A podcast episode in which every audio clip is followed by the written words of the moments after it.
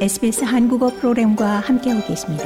sbs.com.au/korean에서 더욱 흥미로운 이야기들을 만나보세요. 추방될 곳이 없는 난민 희망자들을 무기한 구금하는 것이 불법이라는 연방 대법원의 판결 이후 정부가 수십 명을 석방했다고 발표한 가운데 연방 야당은 석방된 이들에 대해 어떤 계획을 가지고 있는지 정부가 좀 더 투명성 있게 발표해야 한다고 촉구했습니다.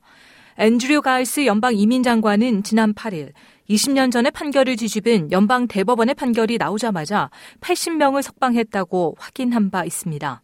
이번 판결은 미얀마 로힝야 부족 남성이 아동 성학대에 대한 전과로 다른 어느 나라에서도 재정착이 받아들여지지 않아 무기한 금지될 처지에 놓이자 소송을 제기하며 나왔습니다.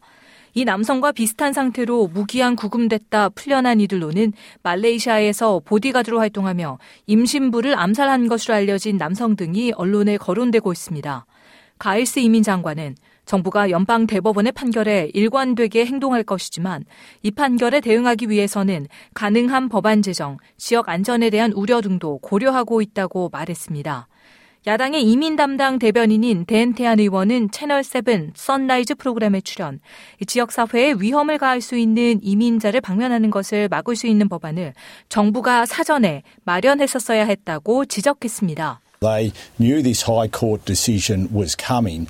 They should have had legislation into the Parliament this week. 벤태안 의원은 정부는 연방 대법원 판결이 나올 것을 알고 있었고 이번 주 의회에서 이에 대한 법안을 추진했었어야 했다라며 법무부 장관과 이민 장관으로부터 무엇을 했고 무엇이 가장 중요한지 언제 이런 법안을 추진할 것인지에 대해 들을 필요성이 있다라고 말했습니다.